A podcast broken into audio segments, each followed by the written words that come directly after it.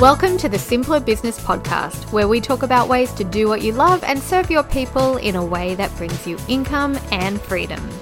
I'm your host, Marissa Roberts. Join me as I chat with my favorite entrepreneurs about how they simplify their biz so that you can simplify yours.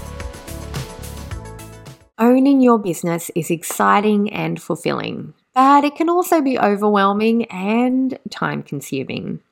As a business owner, you're responsible for managing so many different tasks and responsibilities from operations and customer service to marketing and finance. With so much on your plate, it's easy to get stuck in the day to day details and lose sight of the big picture. One of the biggest challenges many business owners and entrepreneurs face is finding ways to free up more time and availability so they can focus on growing their business as well as running it. Now, I am a really big fan of working less hours while having more impact. So, today I'm going to share with you my three favorite ways to free myself up in my business, and hopefully, they'll help free you up more too. The first one is to outsource and delegate. Now, I have to admit, I am very, very slowly getting better at this. I, for years and years, I didn't outsource or delegate anything.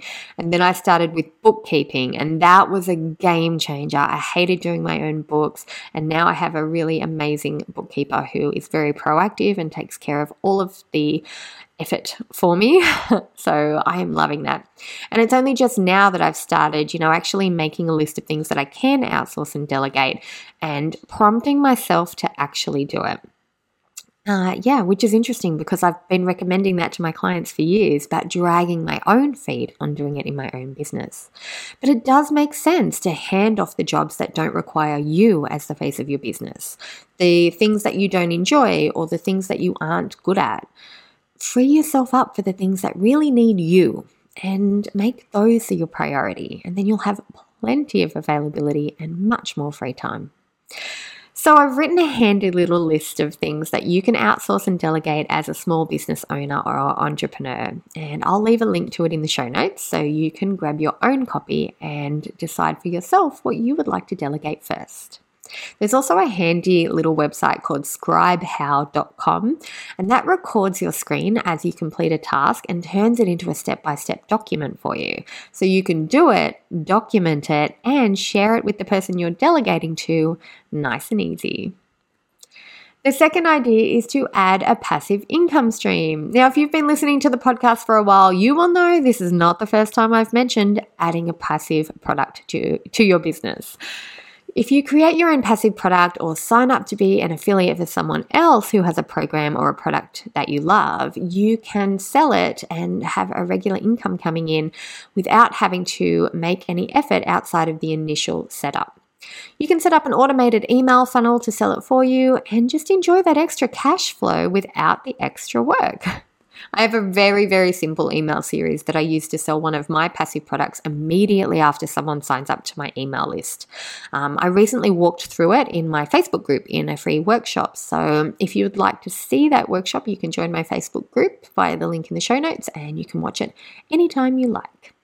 If you haven't created your first passive product yet and you would like to, you can get started with my free passive products ebook. It'll walk you through a few different product options so you can choose the one that suits best for your business and for you.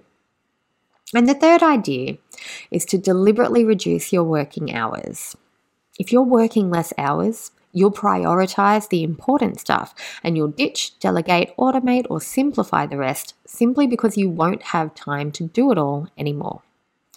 Think about all the procrastinating you do now in your typical workday and imagine what it would be like if you only had four hours instead of eight hours to get everything done in your day. With half the time available, you would not only jump in and get it done, you'd also let go of needing it to be perfect.